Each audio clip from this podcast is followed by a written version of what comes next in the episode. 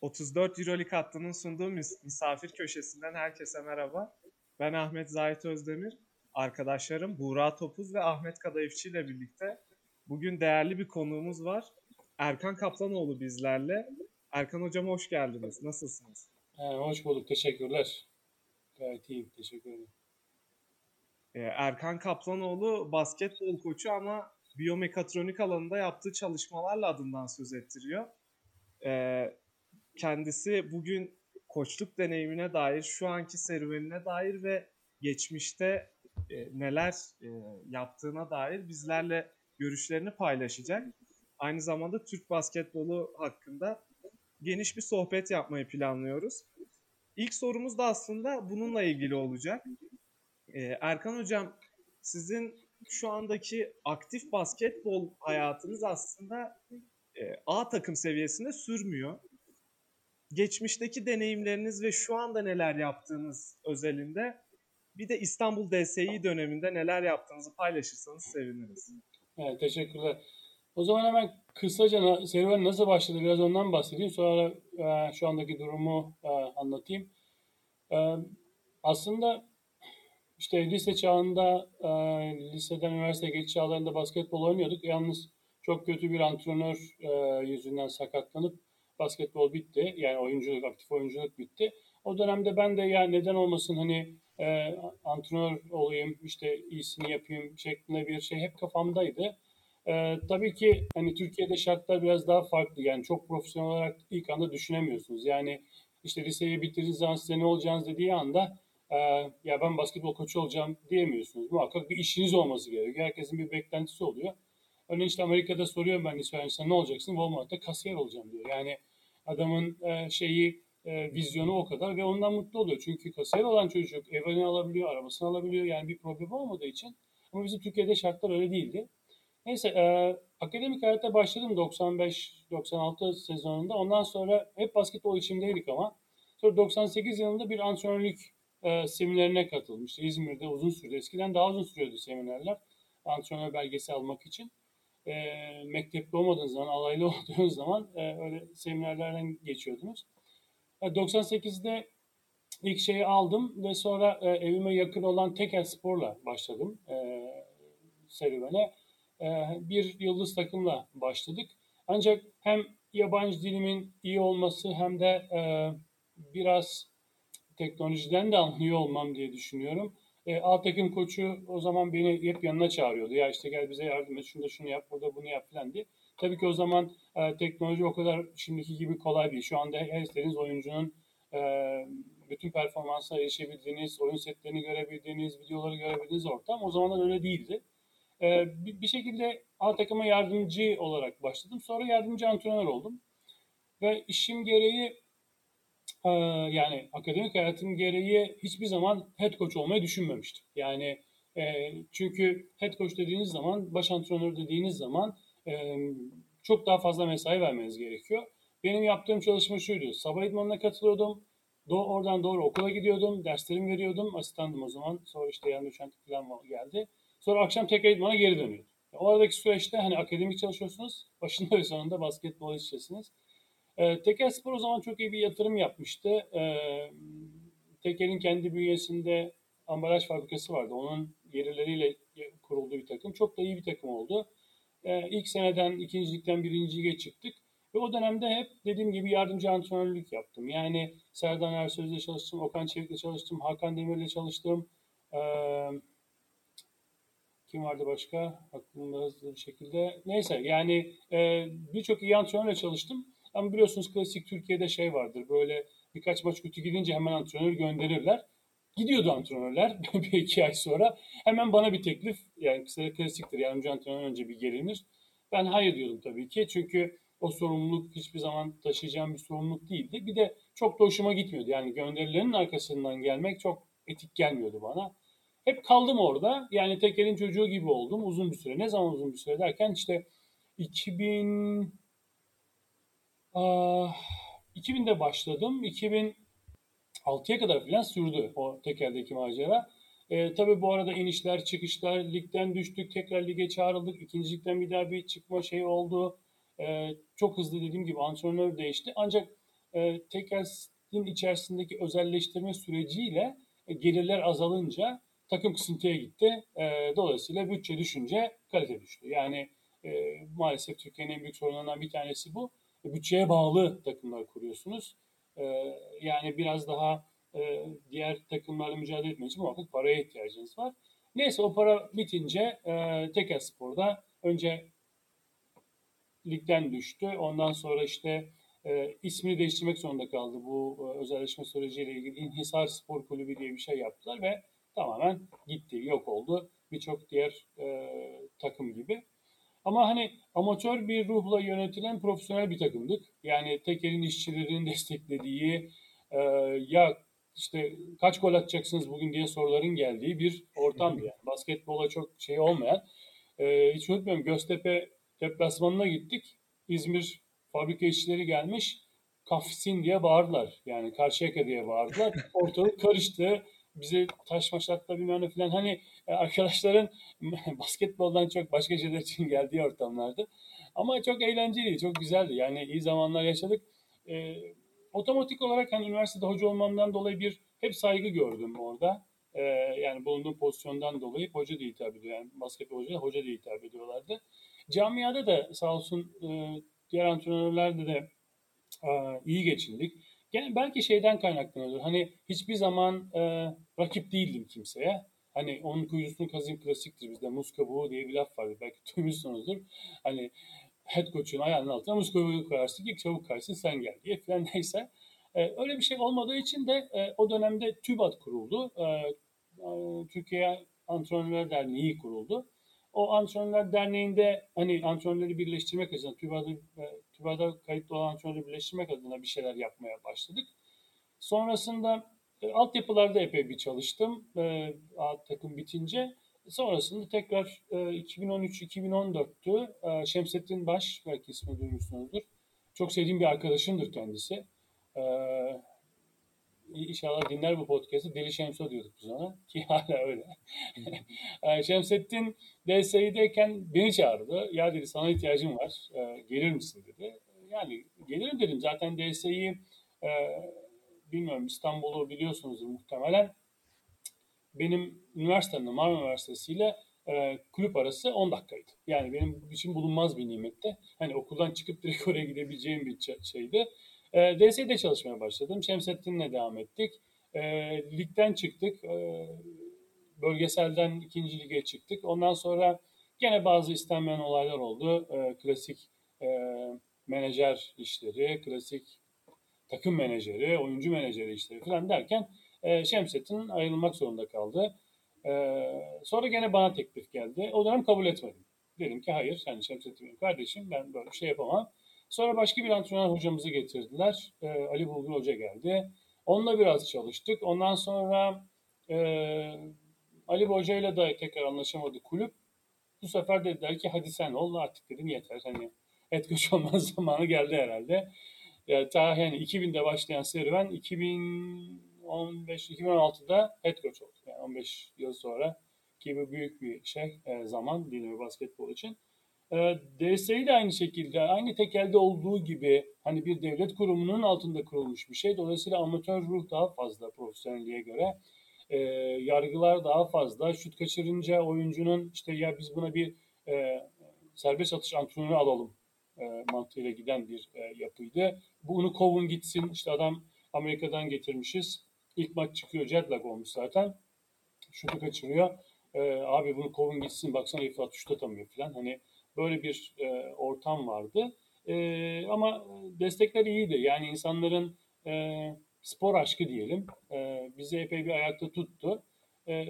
Ama ondan sonra yani benim yarıda aldığım sezonda düşme tehlikesindeydik. Ligde kaldık. Yani 9 maçın e, 7'sini kazanmamız gerekiyordu. 8 maç kazandık üst üste. Yani o benim için büyük bir kariyer şeyiydi. E, ve ligde kaldık. Ertesi sene bana tamamen verildi her şey. Ama tabii ki e, basketbol camiasının camiasında görmediğim şeyleri görmeye başladım. İşin içerisinde gene menajer e, sıkıntısı olmuştu. E, iyi bir takım kurduk aslında ama sonra çok çabuk dağıldı. Yani birinci aydan sonra e, paralarla ilgili sıkıntılar oldu derken e, takım kötü gitmeye başladı. E, da klasiktir. Yani takım kötü gidince koç gider. E, ben gittim aslında. Orada epey de bir uzun sürdü ama maalesef o sene e, DS düştü. Ben gittikten sonra da çok, çok da fazla toparlayamadı.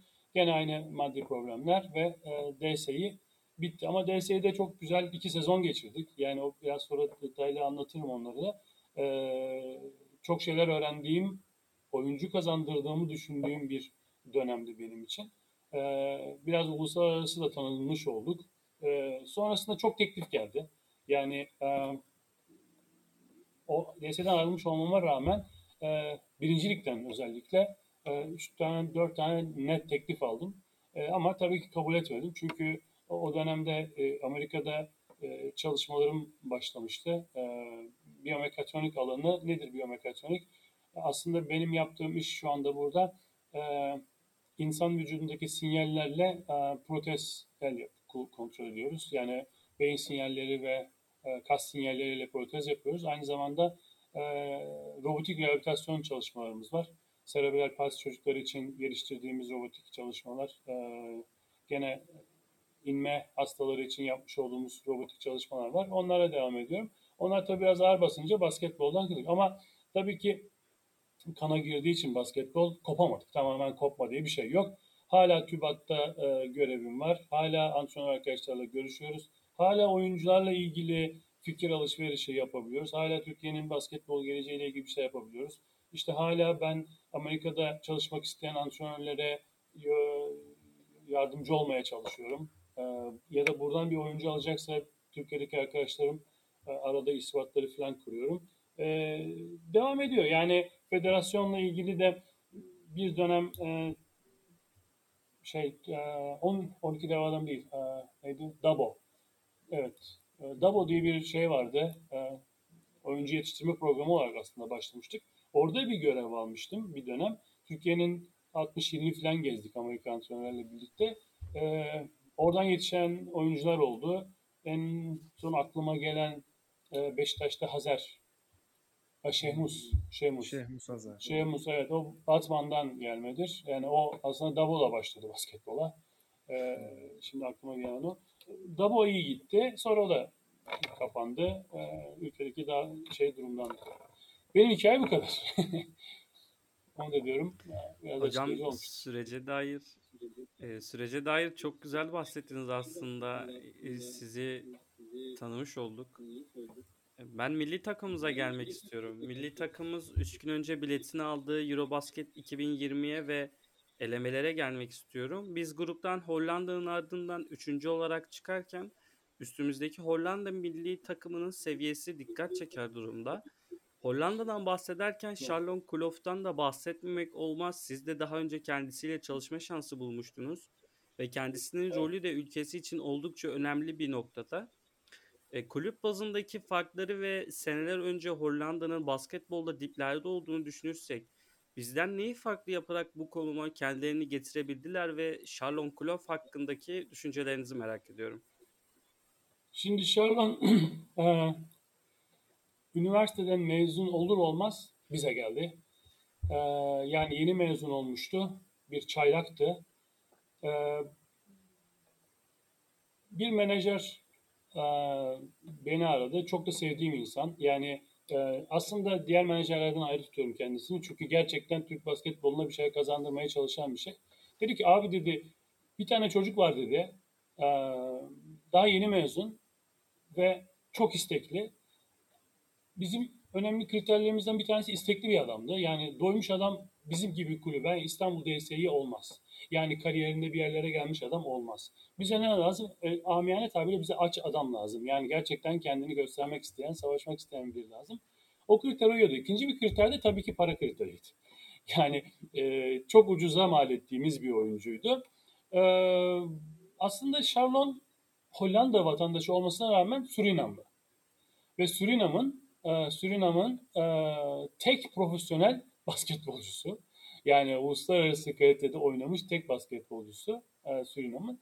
E, bu Hollanda e, pasaportu aldıktan sonra tabii oraya geçti.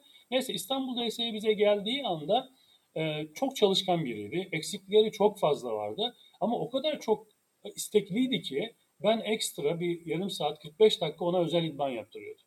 Yani çünkü onda o ışığı görüyorsunuz. Atletik, çok atletik bir insan. inanılmaz atletik bir insan. Yani bu bizim first step dediğimiz ilk adımı çok hızlı. Yani onu bizim o dönemde ligde ilk adımda durduracak oyuncu yoktu. E, ve onun sayesinde 3 maç üst üste kazandık. Yani hani o hızını kullanarak. Birkaç eksiği vardı. E, şut tekniğindeki çabuk şut atayım derken biraz denge bozuluyordu falan. Oralarda biraz çalıştık. E, bizde iyi bir sezon geçirdikten sonra bizim ödediğimiz paranın 12 katına Yunanistan'a gitti. Bizden sonraki sene. Ve hani hala görüşüyoruz. Hala e, şeydeyiz. E, ama bizde bizde başlaması onun için avantaj oldu. Yani büyük bir kulüpte olsaydı belki e, yedekte kalacaktı, daha az süre alacaktı e, ve e, bu kadar başarılı olacağını düşünmüyorum. Şanslıydı, biz de şanslıydık. Bizim için de iyi birisiydi. Ondan sonra Ashton Henderson diye bir oyuncu almıştık. İkisi de inanılmaz derecede katkı sağladılar. E, Charlon insan olarak da çok iyi bir insan. Yani e, coachable diyoruz ya. Yani ne söylerseniz yapan bir insan. Çok akıllı da bir insan. Çok okuyan da birisi. E, yani öyle birini bulmak özellikle yabancı oyuncu içerisinde çok nadir. Ee, yani hem kültürlü olacak hem saygılı olacak hem şey yapacak falan hani birçok kriter aynı anda bulacak. Düzgün bir insandı. Hatta Yunanistan'a giderken bana sordu. Yani hani iyi para ama ne diyorsun hani Yunanistan Ligi? Dedim aynı bizim gibi yani bizde bir basamak kullandın. Git bir basamak daha çık. Sonrasında e, bakarsın şeyine.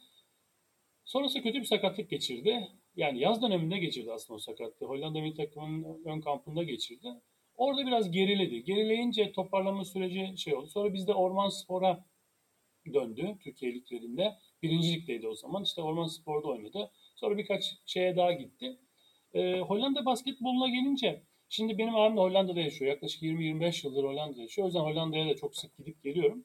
Onların korfball diye bir şeyleri var. Basketbola benzer bir aslında çok sevdikleri bir spor var. Ee, gene bir sepet var yukarıda ama hani ikili mücadele yok. Önünde durduğu zaman şut atıyorsun sadece gibi. Böyle çeşitli pardon önünde durunca şut atamıyorsun. Yani pas katla biraz oynanan bir oyun. Ee, o dönemde o federasyon onunla uğraşırken Charlon ve Charlon gibi ilk üç oyuncu daha var. Bunlar şey teklifinde bulunuyorlar. Diyorlar ki ya biz milli takımı biraz daha ön plana çıkartalım ve Profesyonel Oyuncular Derneği gibi bir dernek kurup o dernek üzerinden federasyona yani Hollanda Federasyonu'ndan bahsediyorum e, milli takıma daha fazla zaman vermesini, basketbola daha fazla yatırım yapmasını istiyorlar ve gerçekten de öyle oluyor. E, antrenman sahaları değişiyor. E, her bir oyuncu için ayrı bir menajer atanıyor. Her bir oyuncu için özel antrenör atanıyor. Her bir oyuncu için özel imkanlar sağlanıyor. Örneğin işte Charlotte Kloof Türkiye'de oynuyor diyelim. Ona hemen bir şey gönderiliyor eğer isterse. Özel antrenör Türkiye'ye geliyor onun yetişmesi için. Yani e, biraz daha profesyonel bir bakış açısına e, geldi Hollanda. E, bir de bizim Türkiye'den farklı olarak böyle anlık, şimdi bizim kanımızda biraz acelecilik, biraz şeylik var. Nasıl söyleyeyim? Canımız, kanımız çok hızlı akıyor. Yani hani bir an önce sonuca gidelimler var. Onlar biraz daha sabırlı davrandılar ve çok profesyonel baktılar. Yani maç kaybedince dünyanın sonu olmadı. Bizdeki gibi olmadı yani. Ya da işte e, bir oyun bizde oyuncu hata yaptığı zaman çok özür dilerim Allah belanı versin bilmem ne falan diye bağırdığımız bir ortam. Orada daha fazla encourage dediğimiz hani gaza getirme mantığıyla başladı. O yüzden her bir oyuncusuna o kadar özel ilgi verdiler ki adamlar gerçekten o ülke için bir şeyler yapma ihtiyacı duydular ve e, takım ruhu oluştu. Yani e, iki, iki antrenmanlarını seyrettim. E, seyretme şansı oldu Hollanda takımının. Sanki genç takım işte Kadıköy'de bir e, amatör bir takımın genç takımının antrenmanının ruhu vardı. Yani e, şeyler hani ben çok iyi oyuncu oldum işte ben şu kadar sayı atıyorum kenara çekileyim işte bilmem ne böyle bir şey yok. Gerçekten bir genç oyuncunun e, yapması gereken saldırganlıkta, agresiflikte bir e, tempoları vardı. Bence iki sebep bir tanesi federasyonlarının bu işi çok daha profesyonel olarak görme isteği ve oyuncuların buna sahip çıkması. E, ikinci de e, oyuncu konsantrasyonunun milli takımı kendi takımıymış gibi görmesi. Yani sadece yaz döneminde gelip bir iki top attığı, işte vitrine çıktığı değil, kendini gösterdiği değil, gerçekten sahiplendiği bir takım olması. E, bence Hollanda'nın başarısı bu. Ee, Erkan Hocam aslında Hollanda'nın profesyonelliğinden bahsederken biraz şunu da e, aklımda çağrıştırdınız. Hani Türkiye'de basketbolun iyi oynandığını ve bizim de ekollerden biri olduğumuzu düşünüyoruz. Ancak bazen bir kenara bırakmak lazım egoları ve öyle hareket etmek lazım.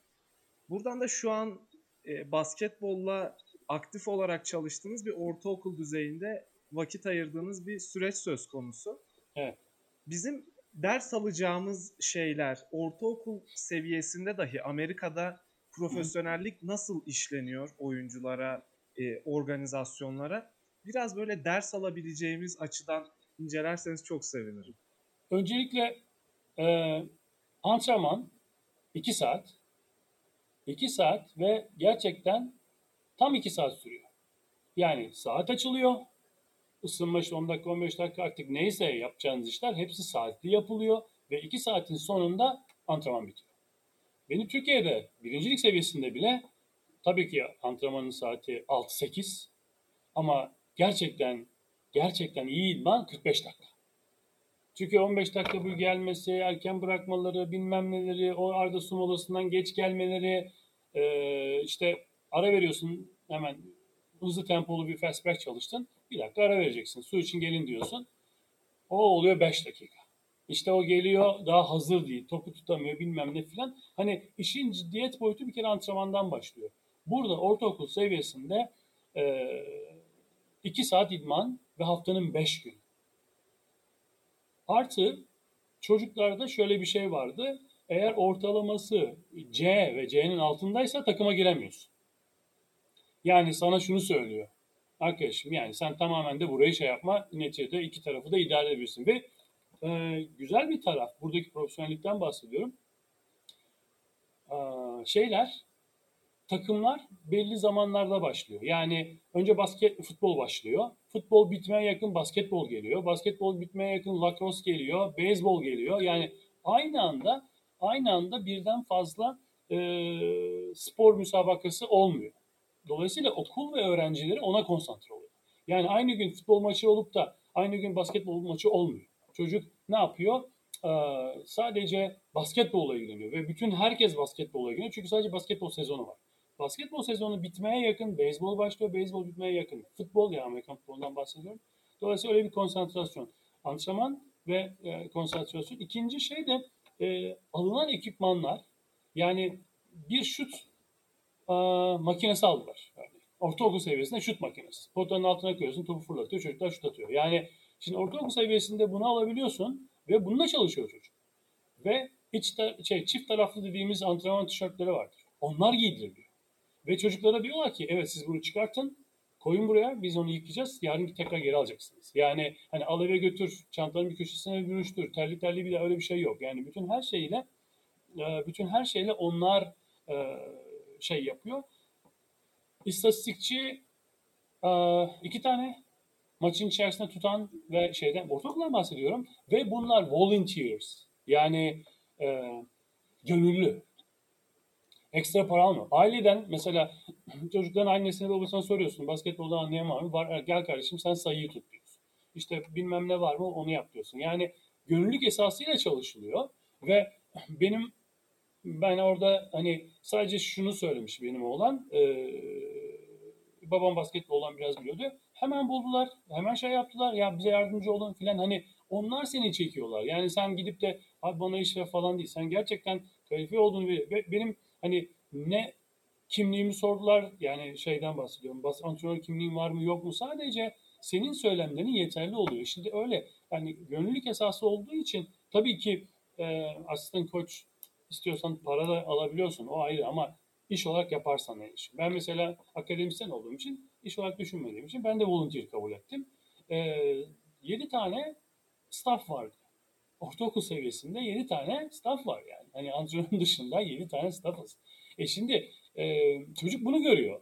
Daha ortaokulda bunu görüyor. Sonra gidiyor lisede bunu görüyor. Yani lise maçları özellikle tavsiye ederim. Belki denk gelmişsinizdir. Yani Amerika'daki lise maçları inanın NBA'den daha zevkli.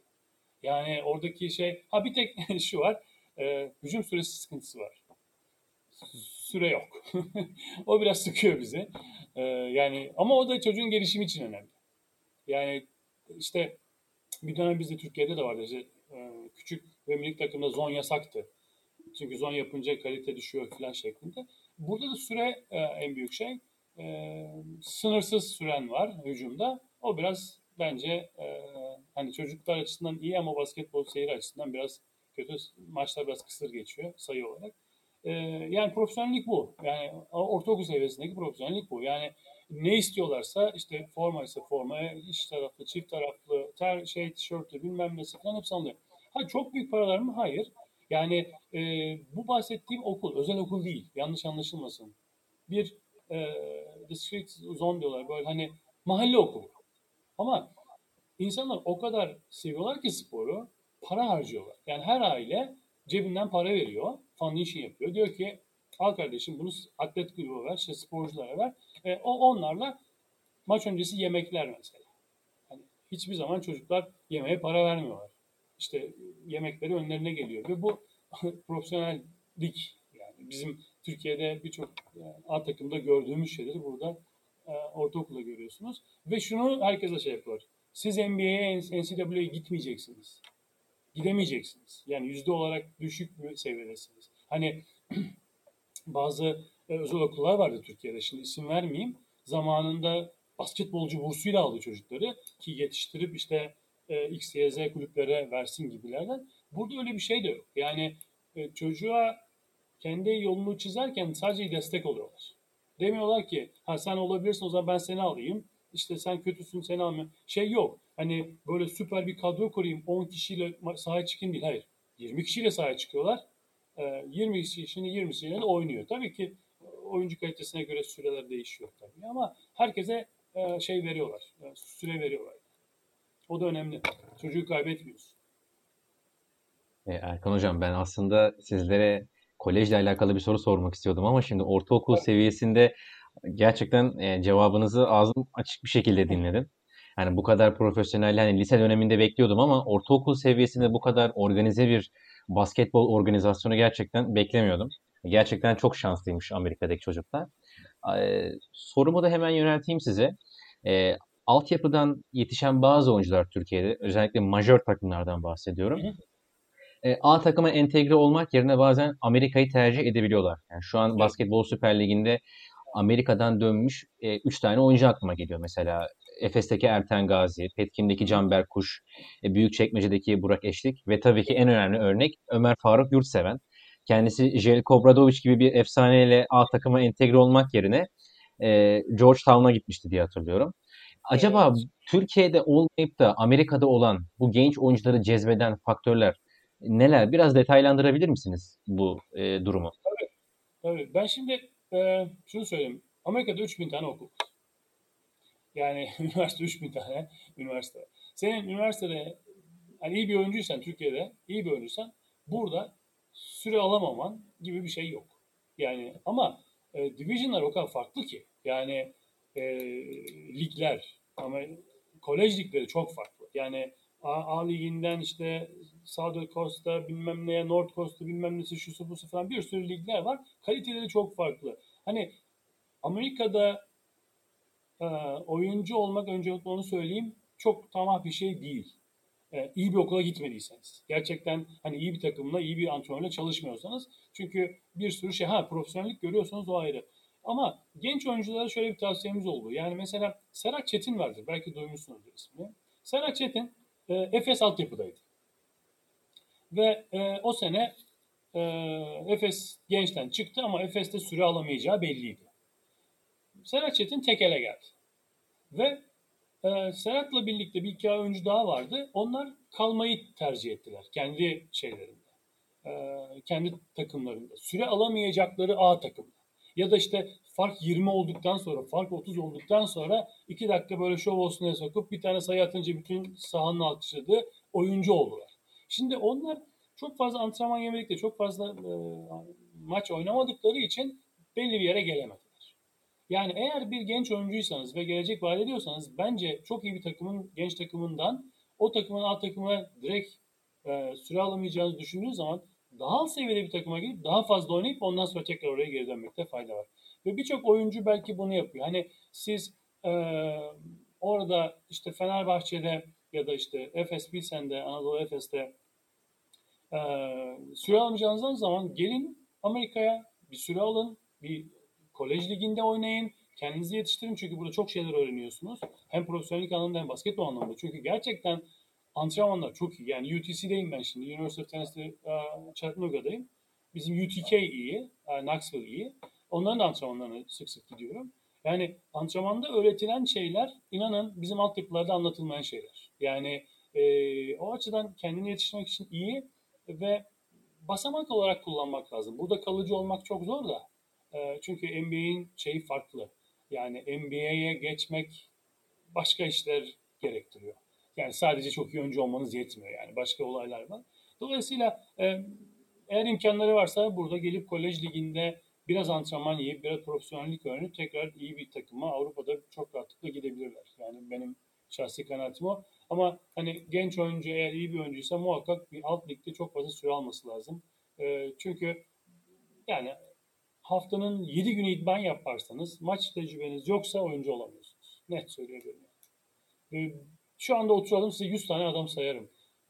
Çok gelecek vaat ediyor. Yılın milli takım oyuncusu bilmem ne denilen oyuncuların çoğunun şu anda ya menajer olduğunu ya işte araba alım satımı yaptığını ya da işte e, basketbol köşe yazarlığı yaptığını biliyorum.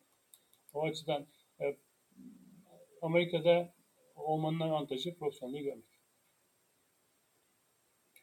Evet aslında yani buradan da şuraya geçebiliriz diye düşünüyorum.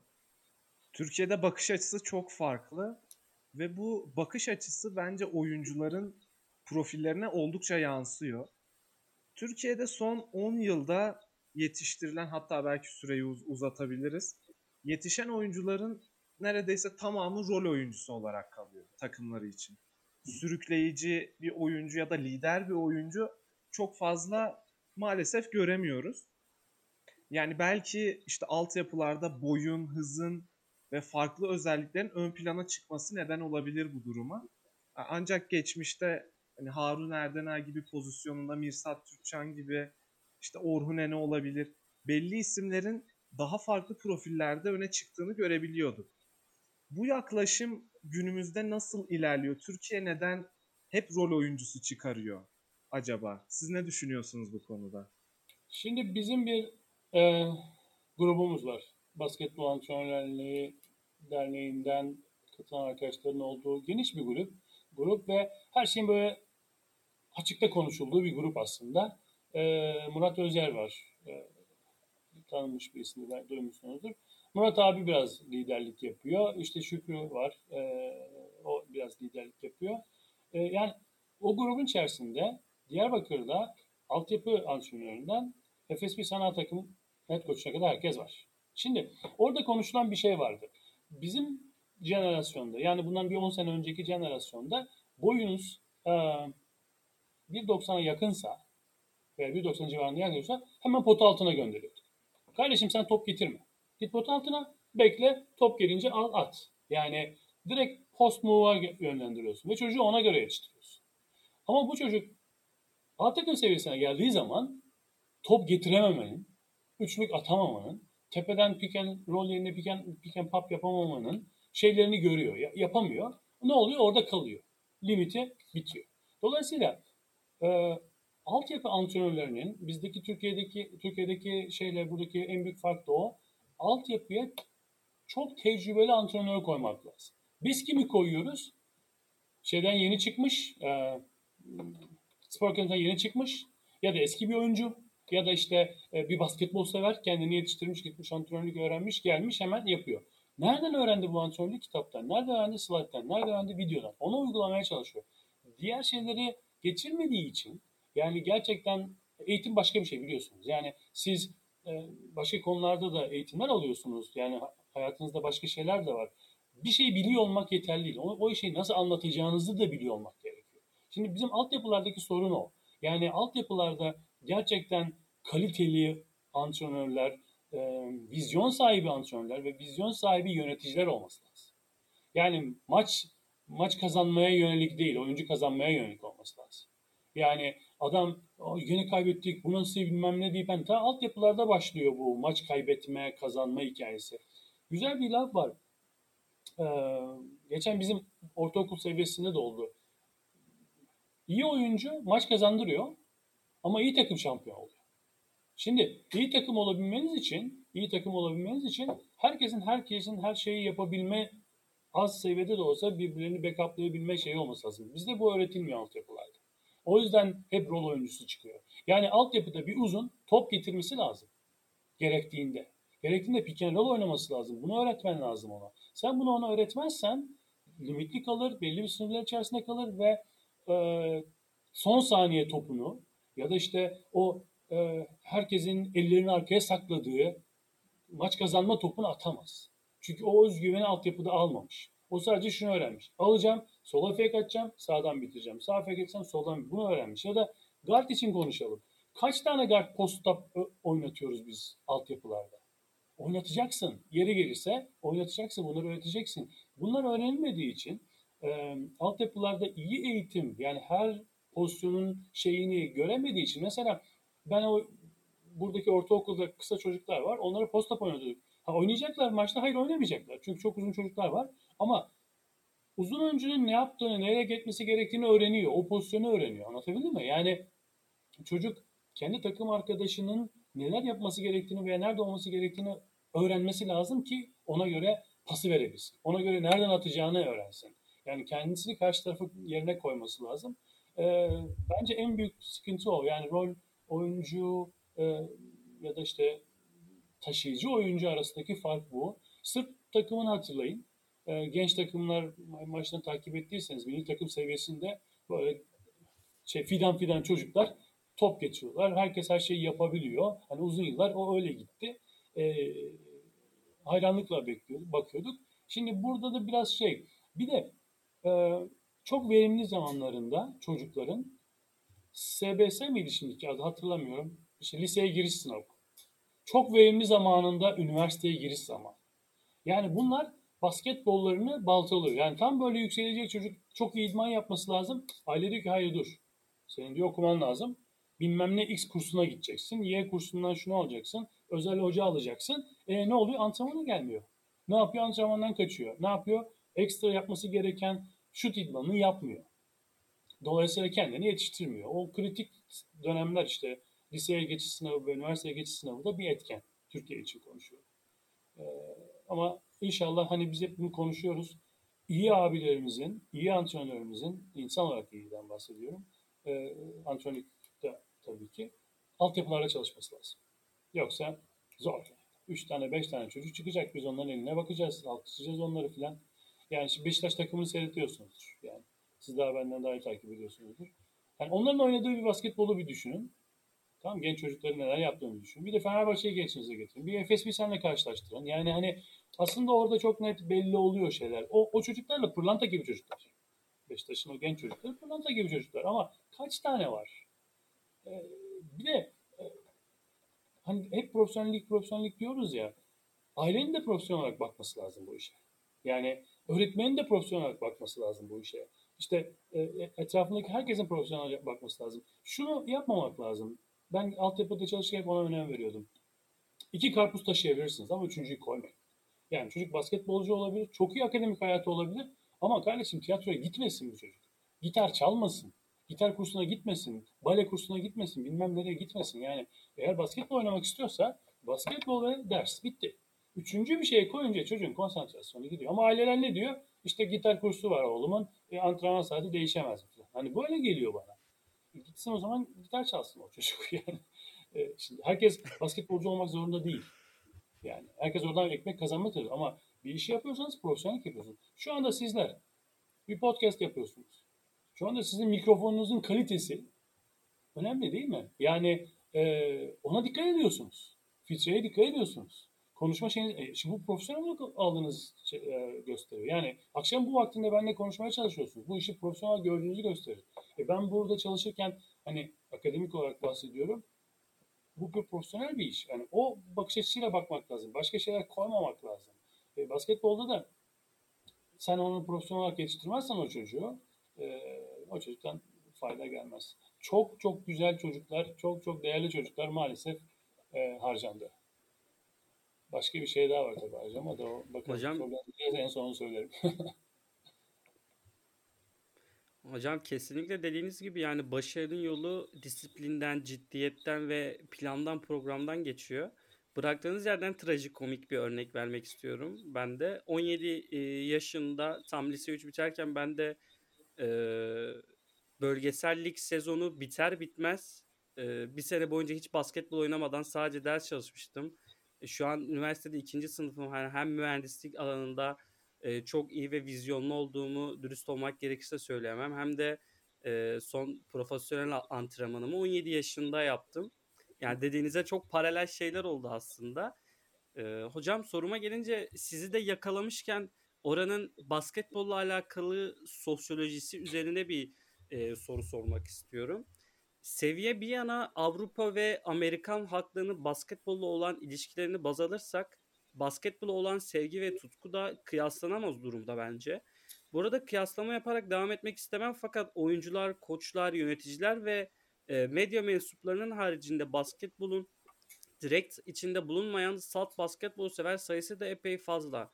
Mesela Avrupa'nın en büyük 3. salonu Sinan Erdem'in kapasitesi 16.500 iken The Last Dance belgeselinde anlatıldığı üzere Michael Jordan'ın bir kolej maçına 60 bin küsür kişinin geldiği anlatılıyor. Bu durumun oluşturduğu sosyolojik etkenlerden e, kendi gözlemlediğiniz ve tecrübe edebildiğiniz kadarıyla neler söylemek istersiniz? Valla güzel bir konu. Teşekkürler. Hemen bir örnekle başlayayım. Geçen hafta ilk kez Covid'den dolayı izin verildi maçlara gidilmesine. Daha önce bir şey vardı üniversite içerisinde.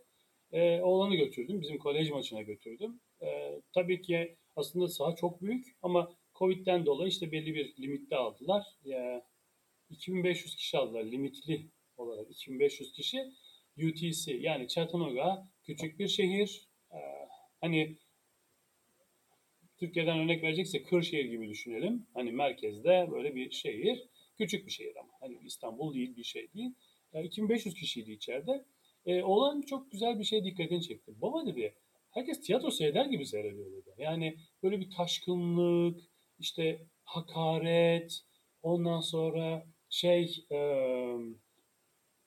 kabullenememe. Mesela hakem bir hata yapıyor. Net yani herkes görüyor bu hatayı. 10 saniye sürüyor sürmüyor tepki. Tık kesiliyor. Oyun devam ediyor. Yani herkes için böyle. Oyuncu için de böyle, antrenör için de böyle, seyirci için de böyle. Seyirci oraya basketbol seyretmeye geliyor. Ama basketbol seyretken eğlenmek istiyor. Yani e, futbol maçına da gittik. Amerikan futbolu maçına. E, Çoğu bakıyorsunuz arka tarafta çerezini yiyor, bir şeyini içiyor falan filan. Maç orada devam ediyor. Son 10 dakika falan gidiyor maçın sonunu seyrediyor falan. Hani e, şimdi bir, bir, böyle bir kısım var. Sadece spor olsun diye gidenler. Bir de gerçekten sevenler var. E, bir de 2500 kişi ortalama 1000 küsürü 60 yaş üstüydü. Yani 55-60 yaş üstü insanlar. Zamanında bir şey yapmış ve hani üşenmeyip maça geliyor bunlar. Niye maça gelirsiniz? E, zevk almak için gelirsiniz. Yenmek, yenilmek, işte taraftar olmak bilmem ne falan değil. Ve şimdi tribünler yani iç içe geçmiş durumda. Böyle arada pervaneler bilmem neler falan filan yok. Ben hatırlıyorum ben e, İstanbul DSİ'deyken kural çıkmıştı. Oturduğumuz bench'in üzerine plastik bir şey koymak zorundaydık. Kafamıza bir şey yemeyelim diye. Yani bu çok acı bir olay. E burada bir adım ötemde benim oyuncu. E, Stefan Kenic diye bir oyuncu var. İnşallah Avrupa'da duyacaksınız çocuğu. E, Sırbistan genç takımından buraya geldi. E, Stefan Kenic diye bir çocuk. Bu iyi bir kontratla gider öyle tahmin ediyorum. Tekrar Avrupa'ya bu sene mezun oluyor. Onunla mesela sohbet ediyorum. Maçın öncesinde, sonrasında ve hani hiçbir şekilde taşkınlık hiçbir şey olmuyor. E, maçı son saniyede kaybettik. Yani o gittiğimiz maçı son saniyede kaybettik. Ve hakem hatasıyla kaybedildi. Hiçbir şey olmadı. Herkes merdivenden yavaş yavaş indi ve gitti. Şimdi orada hani bizde olduğunu düşünüyorum. İki zamanında oldu. Hiçbir şey olmasa bile e, oğlanla Anadolu Efes Fenerbahçe maçına gittik.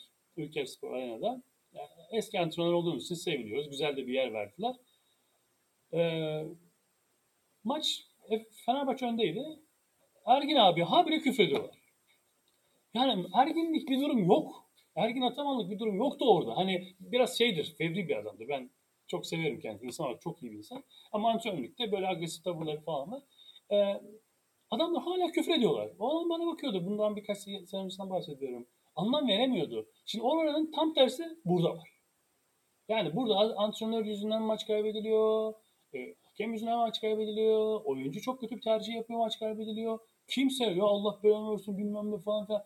Böyle bir şey yok. Kaybetti. Ha profesyonel nasıl bakıyorlar? Seneye adamla anlaşma yapmıyorlar. Ama o seneyi bitiriyor. Ve buradaki antrenör kampüse girdiği anda hani bizde e, bakanlara yapılır ya böyle. Arabalar gelir filan böyle. Hani öyle bir havayla geliyor adam. O o şeyle geliyor ama o kadar da egosuz geliyor. Yani herif hepimizden fazla para kazanıyor. Bu arada State University olduğu için şu anda mesela web sayfasına girip bizim hepimizin ne kadar aldığını görebilirsiniz. O yüzden bir NCAA'de hoca koçunun ne kadar para aldığını web sitesinden State University çalışıyorsa görürsünüz. Bu kuraldır yani koymak zorundasınız. Aldığı parayı da biliyorsun yani. O parayı alan bir adamın hani bizde Türkiye'de çalışıyor olsa hani e, böyle e, burun havada işte ben her şeyin kralıyım şeklinde dolaşması gerekir. Burada biraz alçak, alçak var. Sosyolojik olarak da e, insanlar spor sever olduğu için yani basketbol özünde söylemiyorum. Spor severler. Çünkü aynı adamı e, e, Amerikan futbolunun final maçını evinde büyük ekranda arkadaşları seyrederken de görebiliyorsun. Çünkü spor seviyor. E, or, oradaki e, beklentiler farklı. Nasıl? Tabii ki maçı kazanması istiyorsun. Tabii ki senin takımın yani hani seviniyorsun. O ay, ay, ayrı bir şey ama oyuncu çizgiyi güzel koruyorlar ya. Oyuncu çizgiyi güzel koruyorlar. Bir de fazla dertleri de olmadığı için çok fazla da e, problem yapmıyorlar. Yani. Hocam şöyle söyleyeyim ben. Normalde Avrupa basketbolunu çok seven bir basketbol severim ve Amerika basketbolu hep bana farklı, uzak ve ulaşılamaz geliyordu ama bu programda gerçekten bakış açım 180 derece değişti öyle söyleyeyim size. Daha güncel bir soru sormak istiyorum size. Eurobasket 2022 elemeleri doğrultusunda akatlarda bubble sistemi üzerinden milli takımımız iki maç yaptı. Sırasıyla İsveç'i ve Hırvatistan'ı yendi. Hollanda'nın da Hırvatistan'ı yenmesiyle birlikte Euro 2022 biletimizi kaptık. E, fakat maçtan sonra Türkiye Basketbol Federasyonu CEO'su Ömer Onan bir açıklamada bulundu. E, kendisinin açıklaması şu şekilde. E, bundan 10 sene önce en az 4-5 tane pivotumuz vardı. Şimdi Semih Erdem'den başka pivotumuz kalmadı. 4 numarada sıkıntımız var. Yıllarca Mirsat Türkcan, Ersan, Mehmet Okur oynadı. Şimdi orada bir sıkıntımız var. Yani 4 numara konusunda ben kendisine katılıyorum ama yani şimdi 5 numara pozisyonunda Alperen Şengün İsveç maçının en değerli oyuncusu seçildi ki Beşiktaş'ta e, çok önemli işler yapıyor şu an. Her ne kadar bandırma altyapısına yetişmiş olsa da yani Beşiktaş'ta çok e, düzenli oynama şansı buluyor ve NBA draftlarında üst sıralardan seçilecek bir oyuncu gözüyle bakılıyor. E, ikinci maçta da Sertaç Şanlı Hırvatistan maçında takımın en skoreri. Şu an Euroleague düzeyinde süre bulabilen tek yerli pivotumuz. E, ya bu açıklamayı siz nasıl değerlendiriyorsunuz Erkan Hocam? Arada geçti bandırma hikayesi ona hemen bir şey yapayım, bir ekleme yapayım. Banvit yıllarca fabrika gibi çalıştı. Oyuncu yetiştirmekle ilgili. Bilmem o testlerini gördünüz mü? Bandırma'da küçük bir yer ama o kadar izole etmişlerdi ki gerçekten hani sahaya girdiğiniz anda basketbol fışkırıyordu her yerden ve çok güzel oyuncular yetiştirdiler. Belki bunlar birincilik seviyesinde değil ama ikinci ligi taşıyan oyuncuların çoğu Bambit altyapılıdır. Yani aynı Anadolu Efes'te olduğu gibi iyi bir şey var. Hani o e, maalesef kapandı. Çok özür dileyerek paylaşmak istiyorum. Yani hani Bambit basketbol şeyi maalesef kapandı. E, ona çok üzülüyorum. Çünkü gerçekten öz fabrika gibi çalışıyordu. İnşallah onun gibi kulüpler, onun gibi e, fabrikalar çıkar, basketbola değer verirler. Şimdi Ömer abinin e, açıklaması hani çok amiyane bir tabir olacak. Talihsizlik olarak düşünüyorum. Çünkü onun onun dönemindeki pivot zaten kalmadı. Yani dünya basketbolunda öyle bir pivot yok. Yani şu anda Euroleague seyrediyorsunuz. Hangi oyuncu kaç tane sayabilirsiniz? Sadece ve sadece gidip potaya bekleyecek pota altında low posta alacak dönüp atacak. Kaç tane oyuncu var ki öyle? Hani çok ağır bir iki tane sayabilirsiniz ama hepsi atletik olmak zorunda, hepsi zıplamak zorunda, hepsi tersten kat etmek zorunda, hepsi şut atmak zorunda. Ee, işte short range dediğimiz elbow'un oralardan işte şey foul line oralardan falan atması gerekiyor. Dolayısıyla hani o eski pivotluk şey zaten kalmadı. Öyle bir şey yok. Öyle bir basketbol yok artık. Yani e, Ömer Oyguç'un şey e, kim var mesela o dönemlerden başka? Yani Semih falan. Hani Semih de hareketlendi. E, bence o biraz şey bir açıklama olmuş. Belki yanlış anlaşılmıştır diye hafif düzeltmeye çalışıyor ama tamamen katılmadığım bir şey. Ve e, adam Alper üçlük de attı maçın bir tanesinde biliyorsunuz. Step back atıp üçlük attı. Yani çok kritik de bir noktaydı. Yani momentumu yakaladığınız bir yerdi. E, onun dışında Sertaç'ın o tepeden aşağı atletik olarak pick and roll'ü inanılmaz oynayan bir oyuncu. Aliyuklar havada uçuşuyor artık. Yani post bitti. Zaten hani e, işte e, Ömer'in söylediği tarzda bir oyuncu zaten kimse istemez ki. Yani tek taraflı çalışacak bir oyuncu zaten istemez. Yani ben olsam, ben şu anda Euroleague antrenörü olsam hayatta istemem. Ne gerek var abi? Hani iki tane sayı bulacağım diye takımı yavaşlatacağım. Böyle bir şey yok. Yani git hadi sen gel ben bekleyeyim topu. Hadi gelsin otursun sete yerleştirelim pası içeri verelim. Zaten setleri takip ediyorsunuzdur. Yani Euroleague'deki şey çok farklı işte. Bu arada Amerikan basketbol derken kolej basketbolu high school seviyesindeki ve G League seviyesindeki basketbolla NBA bambaşka ama ayırmak lazım. NBA show çünkü. Yani e, biz zamanında bir oyuncu vardı. NBA patentli de bir oyuncuydu. E, adam bana şeyden şikayet ediyor. Bizde oynamıyordu. Başka bir takım oynuyordu. Ya burada ben smaca gelince beni engellemeye çalışıyorlar dedim. Herhalde engelleyecekler yani. Hani burası NBA değil. NBA'de bırakıyor adam böyle spektaküler bir smaç yapsın falan diye. Yani isim verelim isterseniz onun da. Ya adam ağladı ya. Ya işte burada çok sert oynuyorlar. Ben smaca kalkıyorum. Değirmeni yapmıştım. İşte adam geliyor beni engelliyor falan filan. E şimdi e, hareketli bir hücum organizasyonlara başladı. Dolayısıyla Ömer'in söylediği gibi bizim zaten öyle bir adama ihtiyacımız yok. Şey olarak katılmıyorum. Bence çok iyi bir uzun rotasyonumuz var. Keşke e, aklımda bir iki isim daha vardı. Onları da milli takıma alabilseydik. Hareketli iki, iki tane daha uzun var. Onları da keşke alsalardı. Onun yerine biraz e, iki numarayı biraz fazla tutmuş e, Orhun abi. E, onu da çok severim bu arada. Epey bir şeyimiz oldu. O Darüşşafaka ile ikincilikten birincilik'e çıkarken bize karşı oynamıştı. İstanbul desteği Şemsettin o zaman başlaydı. Ee, ilk kötü yenilgilerini bizden aldılar. Yakacık'ta bir yerde oynadık. Orada şunu söylemişti bana.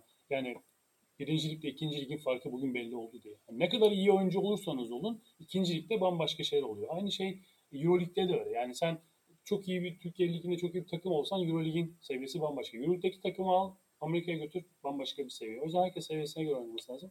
Bence tekrar edeyim e, Ömer Onan'ın yaptığı açıklamaya katılmıyorum. E, aksini tam tersini düşünüyorum ve kendisini çok seviyorum. Teşekkür ederim Erkan Hocam. Erkan Hocam planda yoktu ama e, ben bir de şu Beşiktaş basketbol takımı ile ilgili yer yer lafı geçti. Genel yorumunuzu merak ediyorum Beşiktaş'la alakalı. Şu anki kadroyla ilgili. Şimdi genç oyuncuların e, daha olgun oyunculardan farkı şudur. Beyinleri vücutlarına göre biraz daha yavaş çalışır. Yaşlandıkça, olgunlaştıkça beyniniz daha hızlı çalışır, daha iyi analiz edersiniz ama vücudunuz ona izin vermez. Yani e, şimdi biraz önce şey söyledim, bölgesel ligde oynadığın işte takımlarda göre abi dediğimiz oyuncular daha ağır oynar ama daha akıllı oynar. Şimdi Beşiktaş'taki şey şu hani maç kazanmaları ve kaybetmeler arasında ince bir çizgi var. Orada takım içerisindeki doğru pozisyonu bulmada sıkıntı yaşıyorlar Beşiktaş. Doğru pozisyonu buldukları anda çok daha fazla maç kazanabilirler. Çünkü yetenekleri var. Mesela Hazard'dan bahsedelim. Yani Şemus'tan. Şemus milli takım maçında da çok kötü bir hata yaptı. Yani bir pozisyon hatası yaptı. İşte şeyde de yapıyor. Ama o genç oyuncu bunu yapacak. Yani ondan o bekleniyor zaten. Şimdi o hataları minimuma indirirse Beşiktaş yani e, şut tercihini, pozisyon tercihini doğru adamdan yaparsa bence çok daha iyi yerlere çıkar. Çok daha iyi sonuçlar alır. Ama o da zor bir ihtimal. Yani O kadar genç olacaksınız, atletik olacaksınız. Yani şimdi sizler de üniversitedeki okuyan arkadaşlarsınız. Biliyorsunuz adrenalin yükseldiği zaman oksijen fazla beyne gitmez. Yani çok iyi şey düşünemez, çok çabuk düşünemezsiniz. Yani basketbol zaten anlık karar verilen bir şey. Dolayısıyla e, çok akıllı oyuncular, şey, pardon çok akıllı insanlar, inanılmaz zeki adamlar basketbol oynayamaz. Çünkü hesitation diyoruz ya biz, tereddüt başta. Ulan ona mı vereyim, buna mı vereyim, orası mı daha iyi, iç mi daha iyi, köşeye mi atayım falan bu zaman kaybı. Çabuk karar vermeli, refleks haline gelmesi lazım. O refleks haline gelmesi için de mesela ben içeri drive veriyorsam biliyor olmam lazım ki köşede corner'da iki tane oyuncu var. Onları bulacağım ve atacak. O aldığı zaman şunu düşünecek. Atabilirim direkt ya da fake atıp içeri girebilirim ya da dışarıya top çıkartıp tekrar tepeye dönüp bir kenar oynarım gibi. Yani o bu maç şeyle e, maç tecrübesiyle kazanılacak şeyler. Beşiktaş'ın inşallah daha iyi yerlere gelir. Çünkü ben çok seviyorum onu basketbolu. Çok akıcı bir basketbol oynuyorlar. E, ama biraz daha doğru tercihler yaparlarsa şut seçimlerinde çok daha iyi güzel skorlarla çok daha iyi yerlere geleceklerdir yani. Ama çok teşekkür ediyorum. Yani Beşiktaş Kulübü belki yani bilerek belki bilmeyerek böyle bir şey yaptı ya da maddi sıkıntıdan dolayı böyle bir tercihte bulundu. Yani bazen bize de geldi. Mesela İstanbul, İstanbul DS'de ikinci yılları galiba. Bazı ya olmazsa genç takımla mı çıksak diye şey yaptık ama ben döndüm dedim ki yani bizim genç takımımız Efes'in genç takımı değil. Yani. Çok sevdiğim iki antrenör var. Biri Erdem, Erdemcan şeyin Fenerbahçe'nin yardımcı antrenörü bir de Ozan var. Ozan da Anadolu Efes'ten şimdi onlar da ikincilikle bir takım kurdular ama genç takımla çıkıyorlar. Biraz neydi ismi unuttum Anadolu unuttum ismini.